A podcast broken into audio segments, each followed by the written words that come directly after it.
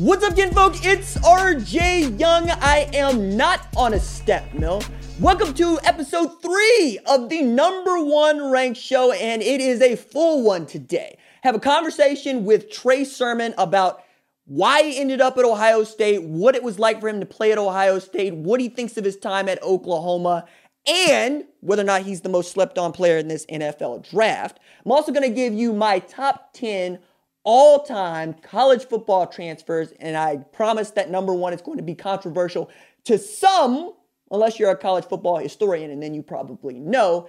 And as a bonus to this episode, a conversation with 2022 athlete, all purpose back, wide receiver, Braylon Presley out of Bixby, Oklahoma, who announced on the show that he's committed to Oklahoma State on Wednesday.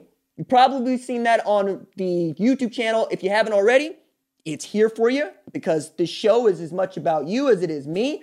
And this is the kind of stuff that I always wanted. This is the kind of stuff we always said that we wanted. And I'm grateful that you are here and able to listen to it. Since you're here, please rate the podcast five stars because this is a five star show. And to prove it to you, I want to start with this. This month, several Power 5 contenders got to participate in an event almost all of them missed in 2020, the spring game. And the new names that you know include Ohio State defensive end Jack Sawyer, who was awarded sack after sack in his spring game debut, Miami freshman quarterback Jake Garcia, who hit 19 of 25 for 252 with two TDs, Alabama redshirt freshman QB Bryce Young, who completed 25 44 for 333 passing yards with a TD, and USC quarterbacks Jackson Dart and Miller Moss got to showcase their talent. And that was just one Saturday in April. As any recruitnik will tell you, spring game hits different when you've been following a kiddo since his sophomore year of high school. It's not that you don't know he's good, he is. He's probably a blue chip recruit too. It's that you want to see him in your school's colors. And while there's a lot of hype around spring games, particularly because in recent years they have become marquee recruiting events on the calendar, they're usually something of a letdown. The playbooks are colored vanilla. Many of the stars we saw burst into brightness in an otherwise dark 2020 sat out these glorified practices. Better to not risk injury than, you know, come up lame, holding a knee with a non contact injury. And, you know, court the chance of missing the upcoming season for a scrimmage no one truly believes has any sway whatsoever over kickoff come September. But how we have missed this, even as we've seen an unprecedented amount of college football this spring. And while we can all appreciate the FCS playoff taking place where a national champ will be crowned, I look forward to my team and many of your teams featuring a new class of freshman enrollees to the ranks. And that's what spring football is truly about, especially for me. You want to see that dude cracking against the first team. You want to see how deep the roster is likely to be come fall camp. Just as the early enrollee has changed the game, speeding up the maturation process of freshmen, we're about to see another change, though this one is happening just once. Last August, the NCAA Board of Governors approved a landmark measure proposed by its Division 1 Council. The measure allows for an extra year of eligibility for all the athletes due to the pandemic. Crucially, eligibility was extended even to those athletes who did not choose to opt out of the 2020 season. That means players who were seniors last year received an unprecedented fifth year of eligibility in some cases. That also means players who might have been forced to enter the NFL draft or find a different day job now have one more year to show the NFL personnel that they can compete amongst the best in the world. That also means you're going to hear the term super senior in 2021 as much as you've heard arm talent, RPO, or 11 personnel in the past five. Super seniors will not count toward a program's 85 scholarship players. That means we're likely to see the most competitive year of football we've ever witnessed in the more than 150 year history of the sport. And chances are your team has more than a couple. As of February 28th, the Associated Press reported Illinois has the most, with a whopping 17 super seniors joining up with Brett Bielema in his year one in Champaign. My alma mater, Tulsa, has 14 of its roster as super seniors. And that includes the Golden Hurricanes top pass catcher, Keylon Stokes. New Mexico has 14 too, so does Hawaii, Arizona State, and USC. Rutgers has 13, including the Big Ten's 2020 leader in tackles per game. Buffalo has 13 too, so does Colorado State, Appalachian State, and Troy. Florida State has 10, including Georgia transfer Jermaine Johnson, who was the number one ranked recruit among junior college players in 2019, and former UCF quarterback McKenzie Milton. Texas Tech has 10. So does Georgia Southern. So does Georgia State, Louisiana Tech, Houston, Minnesota, San Diego State, Oregon State, and Cal. Pittsburgh has 12, including four year starting quarterback Kenny Pickett. Middle Tennessee has 12 too. So does Missouri, Coastal Carolina, Texas State, UAB, Eastern Michigan, San Jose State, and Fresno State. Temple has 11. So does Tennessee, Arkansas State, SMU, Ohio, Western Michigan, Nevada, UNLV, Arizona, and Utah. Before Title IX became law, there was no such thing as a scholarship limit in football. Then, in 1973, the NCAA imposed a limit of 105 scholarships for football. That number was dropped again in 1978 to 95 for what were then called Division 1A, now FBS programs, and limited what were called Division 1 AA, now FCS programs, to 63. And we haven't seen these many players in the FBS in 30 years, since 1992, in fact, when the NCAA dropped the scholarship limit from 95 to 85. That means in a normal year, there are just over 11,000 players on scholarship at the FBS level. This year, though, there are 1,046 super seniors on FBS rosters across 130 programs. That means there are more than 12,000 players on scholarship at the FBS level. So 11.5% of the FBS is not only comprised of super seniors, but of super skilled labor. Remember, the older the player, the more he's probably played football, the better he probably is at playing football. means there are not just more bodies, but bigger, stronger ones too. Because the game has changed. And it's changed so much with true freshmen arriving ready to play, offensive football embracing the pass at levels seldom seen in the 20th century, the sheer number of resources growing exponentially to field championship football teams. You just know a remarkably active transfer portal contributes to this, and so I have no doubt that this is going to be the best season of college football we've ever seen. And that is cause to rejoice. So, now a talk with Trey Sermon about what this NFL draft process has been for him, but what was it like for him to come on so strong at the end of his career, not just in the sport, but in a very brief stint, but memorable one at Ohio State. Trey Sermon, welcome to the number one ranked show. I appreciate you being here, dog. I want to get started with Ohio State, Oklahoma. Which is it? Are you a Sooner or are you a Buckeye? I'm both, man. Uh, I gotta go with both. I mean, you, I spend a lot of time. so you a college football bigamist? You said what? So you a college football bigamist? Pretty much, yeah. well, let's start with what did you think when your knee went out Iowa State game? Do you think that was your last game at Oklahoma? Nah, not really. I mean, uh, I was just so frustrated that that I couldn't play. I mean, that I wouldn't even have a chance to to just get back on the field. I mean, the, the rest of the year. So I mean, that was that was really my my thought process. So when you decide to transfer, what was that recruiting process like for you, or was it? Did you know you wanted to end up at Ohio State? Um, I, definitely knew that Ohio State had a need just because J.K. Dobbins just entered the draft. So I mean, uh, it was a place that um, uh, I was eyeing. And then uh, again, I, I, had a relationship with Justin and Coach Alford. They recruited me out of high school, so uh, the, the recruiting process was, was really easy.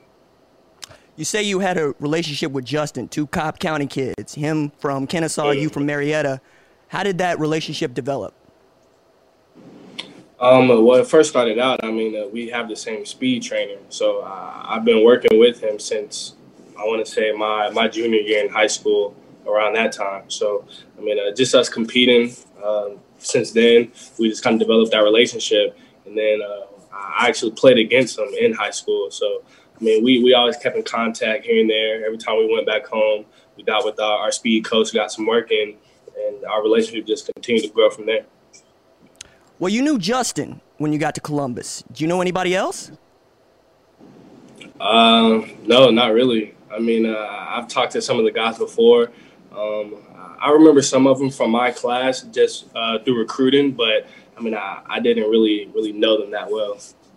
How many of you? Uh, how many of them remembered you busting up Ohio State 2017, true freshman, second game of the year? Uh, yeah, a lot of them remember that. How much flack you catch for that? Uh, not too much. I mean, uh, mostly the, the coaches they, they gave me a little bit of trouble, uh, but I mean that that was pretty much it. Sounds like they were coaching you pretty hard too, because right after you really broke out against Michigan State, Ryan Day said to media, "We didn't know what we had in Trey, and we were starting to wonder what kind of a back we had back there." How did you feel just trying to get acclimated and know the kind of back that you are? Um, it, it really just took me some time to get acclimated. Um, I mean, just getting in sync with the offensive line. I mean, uh, as far as learning the whole playbook, learning the scheme, I, I had it down. But as a, a running back perspective, it's all about being comfortable. And uh, again, it just took me some time to do that. But I mean, once I was able to click, get in sync with everybody, I was rolling from there. So I want to talk about December 19th, 2020. Passing game stalling. Your QB1 is out of sync. You put the Buckeyes on your back. You go 29 carries, 331 yards. Like, how did you feel when you reached that upper level where your mind, body, and soul is one and you got that glow going on? How you feel? Man, uh, I was feeling good. I mean, uh, I was just really feeling in the zone um, at the time. And then, I mean, uh, after the game, I mean, uh, I was just relieved that I was able to help the team win. I felt that game in particular was important for a number of reasons. It's not just that you won a Big Ten championship and you sealed a berth in the college football playoff. It was you showing your best self because I believe that Ohio State fans didn't know the kind of player you were at Oklahoma. You had had 200 yard rushing performance. You had been the dude that carried a load in the third and the fourth quarter. How much was it just a relief for you to be able to show everybody, no, I'm this good. I am RB1? Mm-hmm. It, it, felt good to show everybody that. I mean, uh, again, just having um, a, a, slow start was, was pretty frustrating, but I, I knew I just had to keep working. And I knew once I got the opportunity, I was going to make the most of it and, and, really seize the moment just because of my, my preparation. So uh, once it, once the opportunity presented itself and, and I was able to, to, to take over and, get that workload, I mean, uh, again, I, I, seized the opportunity and, and, it felt good just to show uh, everybody the, the type of running back I am. So Michigan State, you go for 110 against – Northwestern, you set the single game rushing record, stood for 25 years, held by Eddie George, who won a Heisman. Then you go into the college football playoff and you bust Clemson up for 193. You get one carry against Alabama and then you go out. How did you feel? And uh, I was devastated. I mean, uh, just knowing how much I, I, prepared for that game. I mean, uh, it, it was the biggest game of my life that I that I was getting ready for and and it just hurt me even more because uh, when I transferred to to Ohio State, I told Coach Alford, I told Coach Day, I'm going to help you guys get to the natty, and, and we're going to win. So, I mean, with me getting hurt on that first play, I mean, it just hurt me a lot to that I couldn't really just uh, make that that promise come true that that I told them. So, I mean, uh, again, I, I, know everything happens for a reason, but it, it was definitely tough. And, I still think about it to this day. See, I think about you as a talisman. And the reason I think about you as a talisman is because you have played on four college football playoff teams. You have won a conference championship in four years. You were a four year letter winner. And um, all of this, you were the guy that carried the load as a true freshman and then carried the load as a senior, averaging six and a half yards per carry, 10 yards per catch. Like, I'm making the case here. Are you the most slept on player in this NFL draft? I definitely agree. I mean, uh, I feel like a, a, lot of people, I mean, haven't really done their homework because, I mean, if they do, they'll know that as far as my size, I, am one of the most elusive backs in this draft. Um, uh, my catching ability is great, although I haven't had a lot of opportunities. Every opportunity I did have was good. I mean, one on one with the linebacker, um, catching one hand catches in a game. Like I've done it all, and, and again, I, have shown it on film. So again, I, I definitely believe that I'm the most slept on running back. But I know once I get my opportunity in the league, everyone's going to see who the best running back is. How is your pass blocking coming along? Because that is the thing that I hear from NFL folks that is the toughest to pick up for a rookie running back. I feel like it's good. I mean, I I've protected four Heisman quarterbacks throughout my college career: Baker, Kyler, Jalen, and Justin. So um, uh, pass blocking is nothing new to me, and and I definitely know that I can continue to stay sharp on my technique as I make the transition. But uh, I don't think it'll be hard for me at all because I mean I've been doing it my whole career. You mentioned the quarterbacks that you played with, right? All three of those guys, and I'm going to put Justin Fields in this, are going to be starting quarterbacks. Mm-hmm. Which one of those dudes do you think is the best leader? And it's really hard to say because that's what made all those guys so similar. I mean, uh, their their leadership qualities. That's what really separates all four of them from from everybody else. I mean, each guy I played with, that was a the similar trait that, that I saw. I mean, just their their winning mentality and, and their leadership. How all four of them, they just get everybody going and try to make everybody around them better what would be one thing you picked up from each one of those quarterbacks that you can take with you into the NFL? Uh, just attacking every day. Um, just, just, having that mentality that each day you're just going to try to get a little bit better. I mean, uh, I remember my freshman year, spring workouts. That's what Baker told me. And then Kyler, Jalen, Justin, I just watched how they attacked each day. I mean, it was really the same thing. And, and that's one thing that I know that I'll – I'll always stick with me um, throughout my career. I want to talk about you in particular here. And when I ask this question, I want you to really think about it. Who are the people you are playing this game for?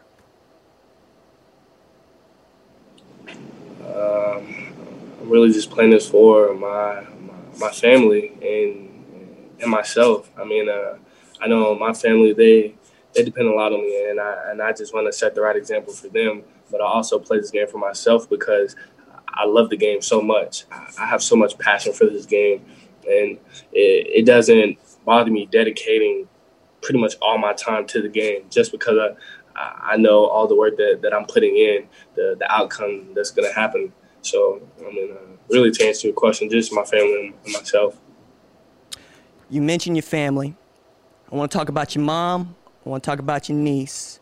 What does it mean for you to be in this position now to go play professional football and to really help take care of your family?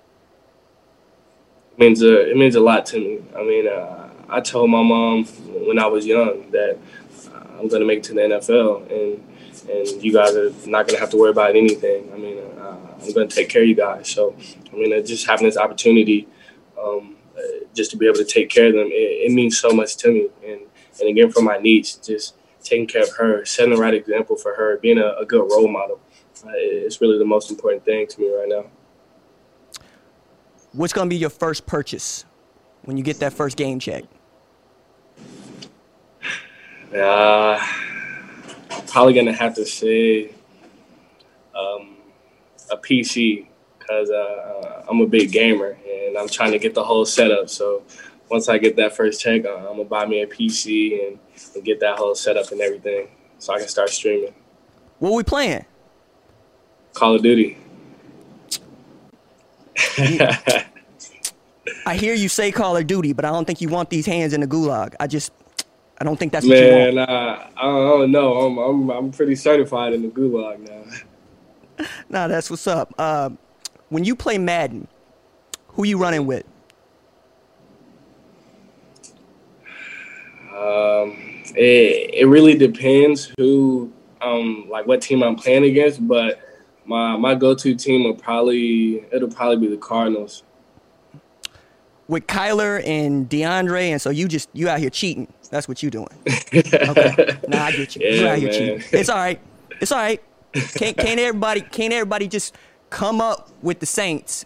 Can everybody just come up with the Jags? You know. That's all right. I got you though. I understand. I understand. So one of the things I've always been interested in when talking to players like yourself who are getting ready to go into the NFL is who your team was growing up and who was your favorite player. I never really had a favorite team growing up. I mean, uh, I just always had favorite players that, that I specifically watch on, on every other team. So, I mean, uh, again, I, never really had a favorite team growing up. But as far as favorite player, um, the guy I used to watch a lot I mean, was, Ray Lewis. I mean, uh, just how he played the game. I mean, uh, and, and just the impact he had. I mean, it, it was just amazing. I know he wasn't a running back, but I mean, just to again the impact he brought on the field and, and just his leadership qualities. I just love watching him play the game. Nah, man, like he's running back in high school and he thought he was gonna do that. like they're like, no, son, you you gonna play on the other side of the ball, and we know what kind of player he is. You want him in the hole? Ooh, man, I I never I never turn it down, man. Uh, hey, if I if I see him in the hole, it, it is what it is. So you trying to go through Ray? You trying to go around Ray? I'm gonna try to go around it, but if I can't, then I'm gonna have to go through him. When you look at other tailbacks in the league, who has something that you want, an attribute, whether it's their height, their speed, their ability to make people miss? What's one player's attribute that you like? Um, I'd probably have to say Le'Veon Bell's quickness. I mean, uh, I try to model my game after him quite a bit. Uh, I pick a little bit from from a, from a few running backs, but him specifically, I mean, just his his quickness. I mean, uh, he he's able to make guys miss um, due to his his quickness and, and his lateral movement, and that's one thing that I I just wanted to continue to improve on. See, I'm glad you brought up Le'Veon Bell, because I got to tell you something.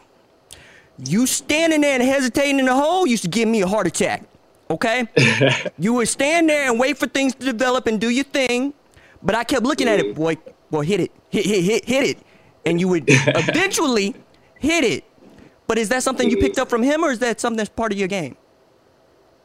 it's something that's part of my game. I mean, I, I like to be patient. I, like to to let everything develop, and and as far as uh, just pacing the runs, I like to deliver my my linemen to the linebackers, which which goes with being patient, and it just makes everything clear. Tell me about Master Teague. What kind of tailback is he for you?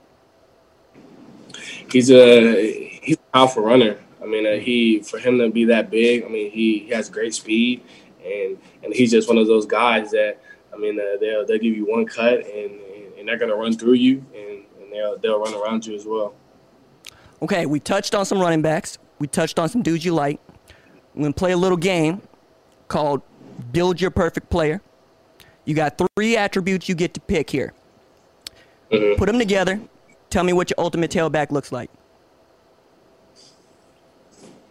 Uh, you said three, right? I said three. Okay. Um, I'd have to go with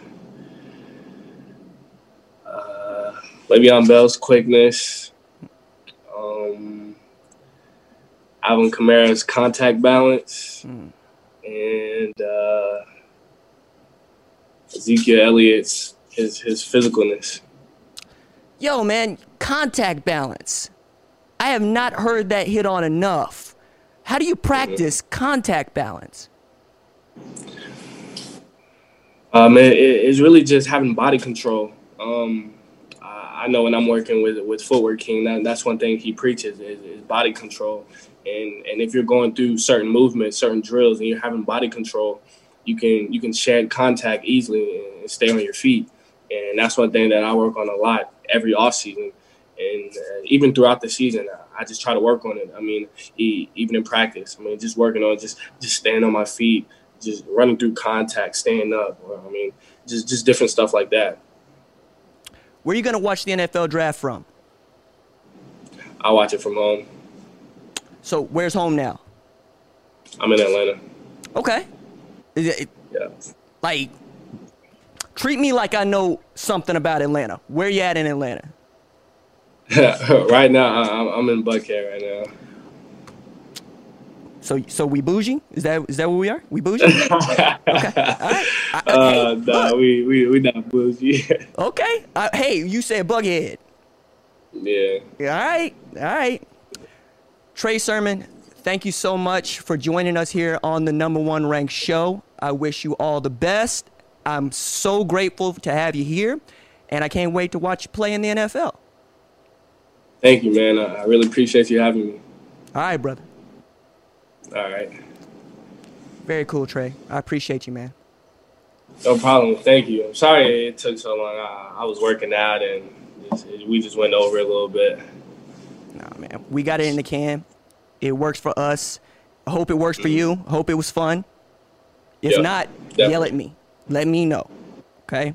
no, nah, it, it, was definitely cool. I enjoyed it. All right, money. We'll talk to you soon. All right, bro. Appreciate you. My thanks to Trey Sermon for engaging with me in that interview. I really kind of thought I tripped him up with the college football bigamist question, but you know, he's not the first dude to play at one school and claim it and then play at another school and claim it. And for him, he's got the single game, single game rushing record. Like, I still think that's crazy.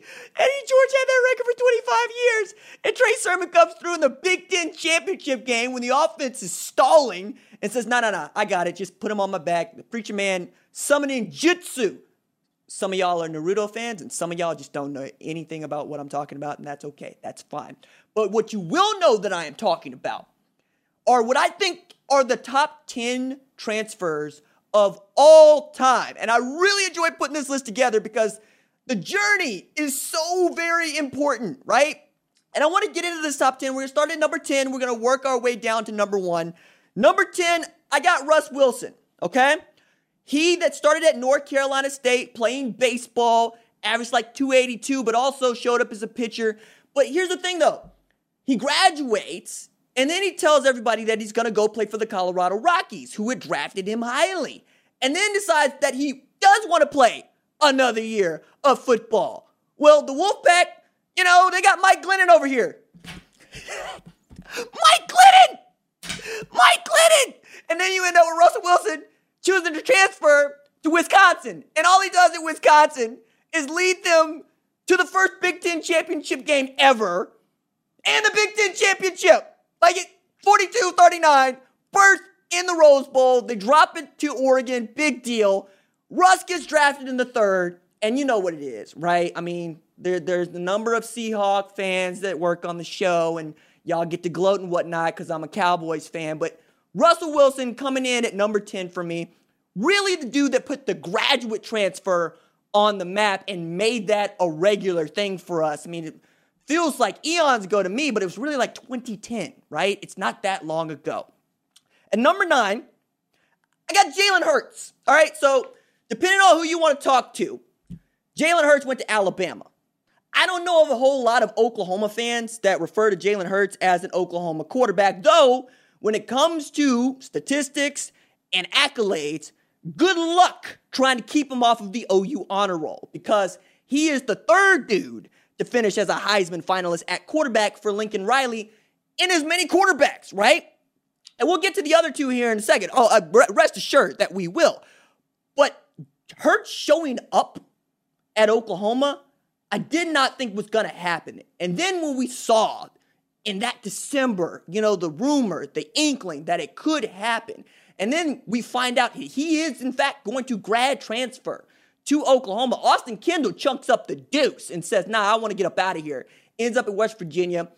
And we have Jalen Hurts basically running unopposed to be the starting quarterback. And I got to tell you, there were a lot of folks that weren't sure if that was the dude to do it. And yet shows up, plays his own brand of football, leads Oklahoma to another Big 12 championship and a berth in the college football playoff. Still the only dude on that team that have won a national championship, and that was a big deal, right? Because the reason you wanted Jalen Hurts on that squad was to try to get Oklahoma to its eighth national championship. Didn't happen, but he ends up getting drafted in the second round. And looks like he's going to be the starting quarterback for the Philadelphia Eagles, which means that Lincoln Riley would have three guys that played for him at Oklahoma that are starting quarterbacks in the NFL. I mean, that recruits itself. At number eight, I got Randy Moss, all right? The verb, as you all know. Somebody gonna get mossed. Hopefully it's not you. But Randy's journey is remarkable to me. This is a man whose dream school was Notre Dame. All right, so like that hit me wrong because I just don't associate Randy Moss with Notre Dame. Okay? I, I, just, I just don't. So to find out that it was his dream school, I had to do some research in this to go look it up. And it's like, look, he, like all of us, grew up watching Notre Dame on a certain broadcast network. And that was their biggest recruiting advantage. So he got to see them on broadcast television all the time. Whenever you don't think the TV actually matters, remember those things. So the man ends up signing his national letter of intent to go to Notre Dame. Gets into some trouble. Lou Holtz basically walks him up to Bobby Bowden at Florida State, says, I can't take him, but he's good. And it's like, yes, we know he's good. The dude was leading teams to state championships at DuPont and was one of the best basketball players in West Virginia history and was a more than capable 100 and 200 meter star. I mean, Randy Moss is the original freak athlete. But Bobby told him that his president would only let him take him if he chose to redshirt while at Florida State, which means that Peter Warrick, who was a two time consensus All American, was not the best wide receiver in his recruiting class, which is bonkers right? We always hear these stories about Danny Kanell going up to Bobby Bowden saying, "Yo, can we can we play Randy, please? Can we can I throw the ball to that 88? Just just give me 88 because that dude is 7-Eleven. He's always open, 24 hours, 365, 12 months a year. That man is going to catch football. Gets into some trouble, has to transfer again. Where does he end up? But back in West Virginia, but not at WVU at Marshall. Okay, so at the time, don't nobody know nothing about no Matthew McConaughey in no movie. Okay, we we we we, we don't know nothing about it. Okay, we know that Marshall is one double A. Matter of fact, they're what North Dakota State is today. They're able to go and win championships. Randy Moss shows up as a redshirt freshman and proceeds to set records. He tied Jerry Rice's FCS record, what was the one double A record for touchdowns in a season with 28. I no shade to Chad Pennington, but the man got drafted because he was throwing the ball to Randy Moss. Okay? The man was always open. The dude showed up for the national championship game ahead of Montana and got dressed four hours before kickoff at noon, sitting in the stands by himself. Dude came up to Randy and said, Randy, what you doing up here dressed it? And he looked at dude and said, I hate Montana. And went to work on him. Okay? Nine catches, 220 yards, four tutties. Randy Moss was that dude. Then Marshall made the leap from one double A to Division One and proceeded to go beat the brakes off of everybody else. Like, what are we doing here? Somehow my Dallas Cowboys were able had a chance, had one chance to draft Randy Moss with the eighth pick. Randy Ellis? That's what y'all decided to do, Jerry? Anyway, you know what it is. Randy Moss ends up with the Minnesota Vikings and has a Pro Football Hall of Fame career. Because that's who he is. Straight cash, homie. That's who that man is. All right? And that dude is number eight on the list. All right? We get to number seven. Look, we could say a lot of things about Kyler Murray but none more important than it wasn't going well at A&M. When we all thought that Kyler Murray at the time was going to be that dude. Okay? Kyler Murray went 43 and 0 at Allen. You know, same Allen that Chad Morris is coaching now. Shows up at Ampersand U and is in a duel with Kyle Allen? Like, you know, Kyle Allen's an NFL quarterback. I get it. I understand. But after one going so well, December 2015, his head coach puts out feelers like Kyler wants to transfer, calls up Oklahoma and Lincoln Riley. Says to Bob, Would you like to take him? Bob brings Lincoln. Lincoln is browbeating Kyler Murray into signing his financial aid agreement because, yes, he wants Kyler Murray in Norman. Kyler has to redshirt, or not redshirt, but sit out for the transfer. Then he's backing up the Heisman Trophy winner in 2017, gets drafted in the top 10 in Major League Baseball draft. Nobody expects him to do more than play one season at Oklahoma and go play Major League Baseball because they were rewriting the rules so this man could be an Oakland A. But what does he do? Proceed to throw for more than 4,300 yards, all the touchdowns, 1,000 yards uh, rushing, the second all time 4,000 yard passer, 1,000 yard rusher in the history of the sport behind Deshaun Watson. Leads Oklahoma to the Big 12 championship and to a berth in the college football playoff. For me, the most gifted quarterback that Oklahoma has ever had, and perhaps the best athlete that Oklahoma has ever had. A transfer from A&M, okay? So at number six, I got Baker Mayfield. For the OG subscribers to the YouTube channel, y'all remember the six so savage. But more than that, it's about his role, man. Like, Baker Mayfield is the dream because many of us already think of ourselves as walk ons. Like I've told many people, I have a group of five mentality. I believe that, yo, I got one shot to try to do this and I'm going to push it all the way in. And that is what Baker Mayfield did with his chips. He decided to go all in on walking on Texas Tech because he knew he was a Power 5 quarterback even when he would have had opportunities to play go to go play at Group of 5 schools. And then did it again showing up on the doorstep of Bob Stoops at Oklahoma without telling anybody that he was coming. Bob was as shocked to tell media that Baker Mayfield was at Oklahoma as he was to find out that Baker Mayfield was at Oklahoma the first time. So, like, the way I always put this in perspective is because I was covering the beat at the time. And the idea of a guy like Baker Mayfield showing up on the doorstep of Oklahoma following the 2013 season was just so wildly irregular because you got to remember Trevor Knight had just beaten Alabama in the Sugar Bowl, right? The AJ McCarron, Amari Cooper, Alabama Crimson Tide team. And everybody thought that Trevor Knight was going to be the guy.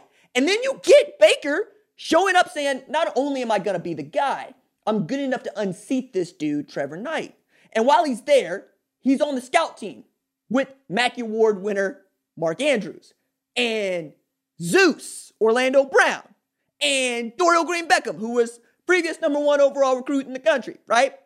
Then leads Oklahoma to a 2015 college football playoff berth, makes the Heisman finalist list along with Dede Westbrook in 2016, and then wins the trophy in 2017.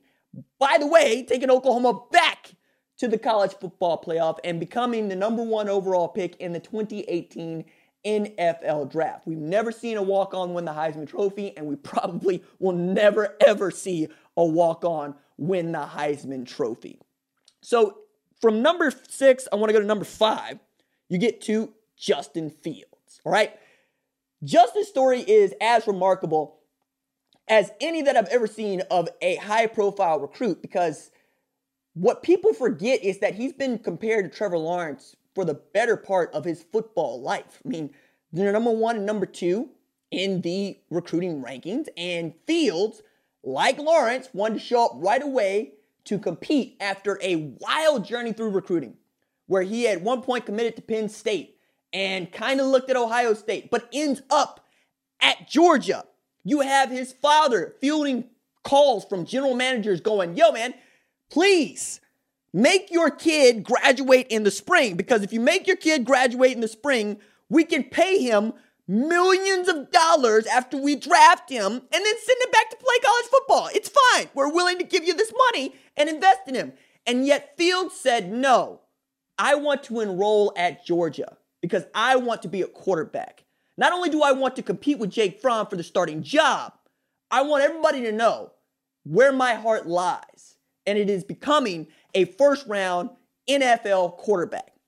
Doesn't really get the opportunity to compete with Jake Fromm for the starting job at Georgia and decides to transfer to Ohio State before you can really guarantee that you could get that hardship waiver deal to work out for you. Shows up there all while we hear guys like Tate Martell going, no, learning Ryan Day's offense is not simple. You can't just show up here and learn it before spring and then win the job come August, which is exactly what Justin Fields did. Then he leads Ohio State to a Big Ten championship and to the college football playoff. Takes an L against Clemson, where the last pass he throws gets picked off. Says, No, I'm coming back to run it back. That's what I want to do. The pandemic hits. The Big Ten cancels its season. And yet there's Justin Fields leading the charge for We Want to Play. A man who was going to get drafted in the first round anyway, who had more to lose than to gain by playing college football in 2020, still started the season in November, manages to lead the Buckeyes to a national championship berth in January, all while, all while getting his revenge against Clemson in a game where he was injured, still completes 22 of 28 for 385 with six touchdowns and an interception. One of the coolest stories that I've ever got to witness as a college football fan. And he's number four on the list, right? Excuse me, number five on the list. Number four on the list is Joe Burrow. Now, Joe Burrow being on this list seems just wildly strange until you get to the 2019 season. Because even after he chose to transfer to LSU, he wasn't the reason that 2018 team LSU was good. Like, that was the defense. That was Devin White. That was Grant Delpit. That was him. That man completed like 57% of his passes. And yeah, they win 10 games. But at the time, we're looking at Joe Burrow, not unlike we look at Jake Fromm. He's good. He's not great. Comes back in 2019 and says, Watch this. I'm going to go for 5,000 yards passing. I am going to get upward 60 touchdowns and six INTs. I'm going to win the Heisman Trophy. And I'm going to be the number one overall selection in the 2020 NFL draft off of one brilliant year. So good that they renamed the high school football stadium where he played after him, right? And this is at LSU, where they are now spelling his last name not B U R R O W, but B U R R E A U X. And if you you've been through Louisiana, you understand you're gonna make it do what it do, right? That dude is number four on the list. And number three, I got an offensive lineman. Shocker for some of y'all, but some of y'all will also understand what Landon Dickerson was able to do for Alabama, okay? Because Landon Dickerson decides to transfer to Alabama, which nobody seems to be able to do, and then works his way into the starting lineup at center, which you can make an argument is the most pivotal, pivotal role for any offensive lineman, let alone any offensive player in football. You're responsible for making all the calls. You're responsible for taking on that 350 pound nose tackle. You got to be able to move. You got to be able to pass block. You got to be able to pull. And you have to have the trust of that dude that is calling out the signals behind you.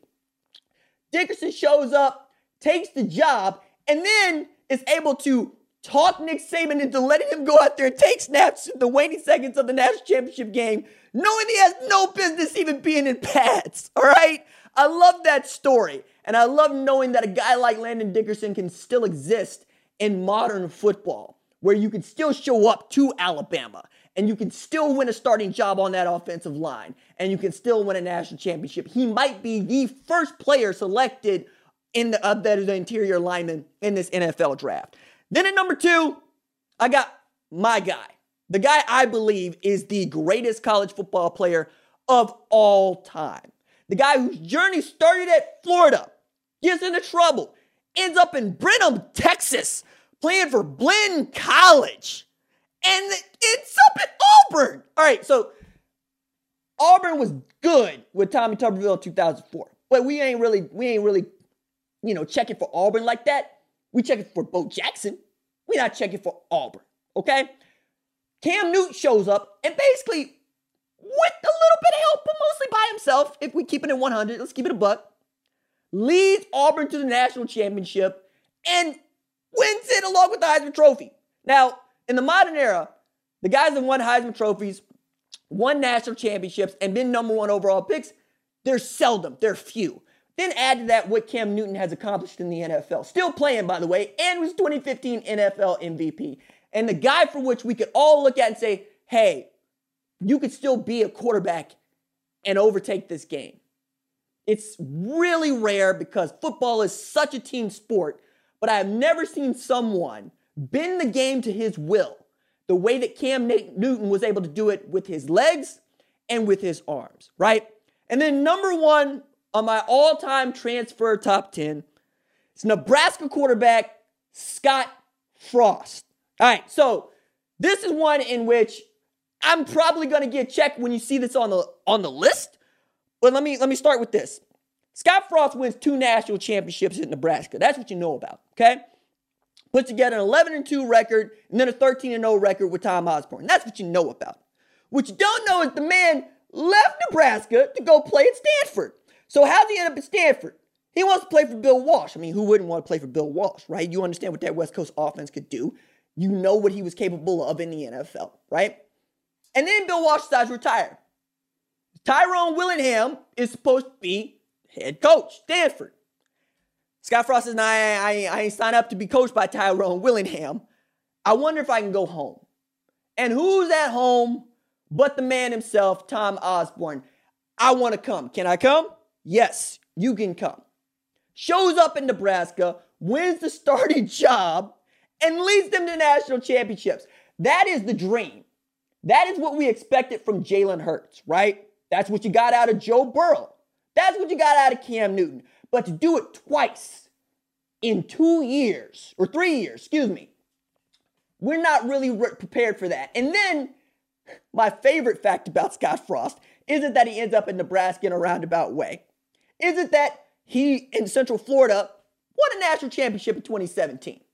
Is that the man was drafted to play safety for the New York Jets? And he tried that. He did that. He's got tackles on the resume after playing quarterback in Nebraska because that's what we think of quarterbacks that ran the triple option at Nebraska. And yet here he is today at Nebraska where he is always thought of being and where he is at home. And the love affair between he and that fan base is unlike any I've ever seen between a head coach and really a fan base that's been starving to win. It's remarkable that they have been able to put up with each other for this long, but I think that this year they're going to have something to show. They're going to have something to prove. They get Oklahoma in a game that we thought they wanted to duck them in. But I don't know that Scott Frost has been in a position to duck anybody.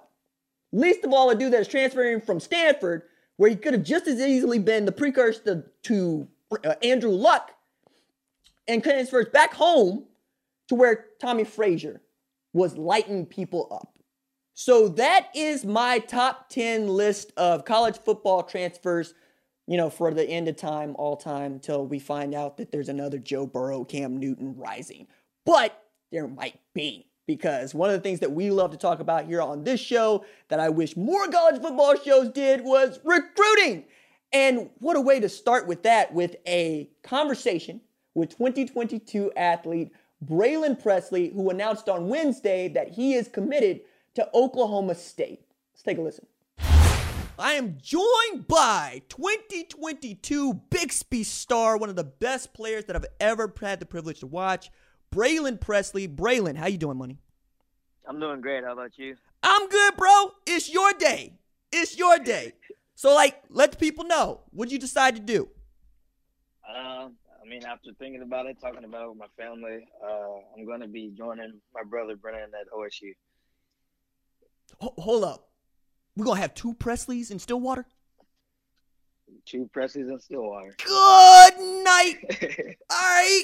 Dog. Oh, man. So, like, your brother, right, is is one thing because I think there's a lot of folks like yourself that know about him and whatnot. And then he did the thing with Sports Center a couple years ago, and then showed out in the Cheez It Bowl. But like, why did you decide to choose Oklahoma State? Um, well, I mean, at the time, I mean, I had talked to my dad about it. Um, uh, I kind of talked to Brennan about it uh, early on, like in about March. So, I mean, what kind of it came down to was, I mean, just the way they recruited me, and then, I mean, I had a real talk with Coach Dunn, just the logistics of if I were to come there, you know, how things would be, and I mean, if I'll get playing time, and I mean, I just, I just like how he's, I like what he said, I like how he pitched it, so. I mean, I just kind of made my decision then to stay on home. So, in talking with Coach Dunn, how much did it matter that you really uh, are not just going to get to play, but you're following in what I think of as a really great wide receiver tradition? I mean, your brother being one thing, but also Tylan Wallace is going into the NFL draft. And then you take a look before that. You look at guys like James Washington, who won the Biletnikoff Award. You look at guys like Justin Blackmon, who was like that dude. Like, what does it mean for you to be able to join those dudes? Uh, it means a lot, actually. It means a lot just to get the opportunity to go there and try to follow in their footsteps. But I mean, I know being under that um, that coaching staff and Coach Dunn and Coach Gundy, I know that. I mean, with me going there, they can produce me to be um, not only the best uh, college athlete, but the best athlete for me in the further future to better me for, I mean, the NFL, which is my ultimate goal. So I think I jumped the gun here just a little bit. Are you playing wide receiver? or Are you just going to be playing all around? Well, when I when I when I had the talk with um, Coach uh, Coach Dunn, we had talked about you know where I would be playing, and I think we kind of both just agreed upon that. I mean, I would play. It's kind of like what I do at Bixby, so like a hybrid type thing. So I would play slot, but I mean, then again, I would play a little running back if they needed me there, just to kind of get the ball in my hands and whatnot. How has this adventure been for you? Because I know that you know one of the things that I wanted to stress to people is how how come Braylon Presley does not have more Power Five offers, especially after what we all saw you do to Booker T on national television. How has this process been to you?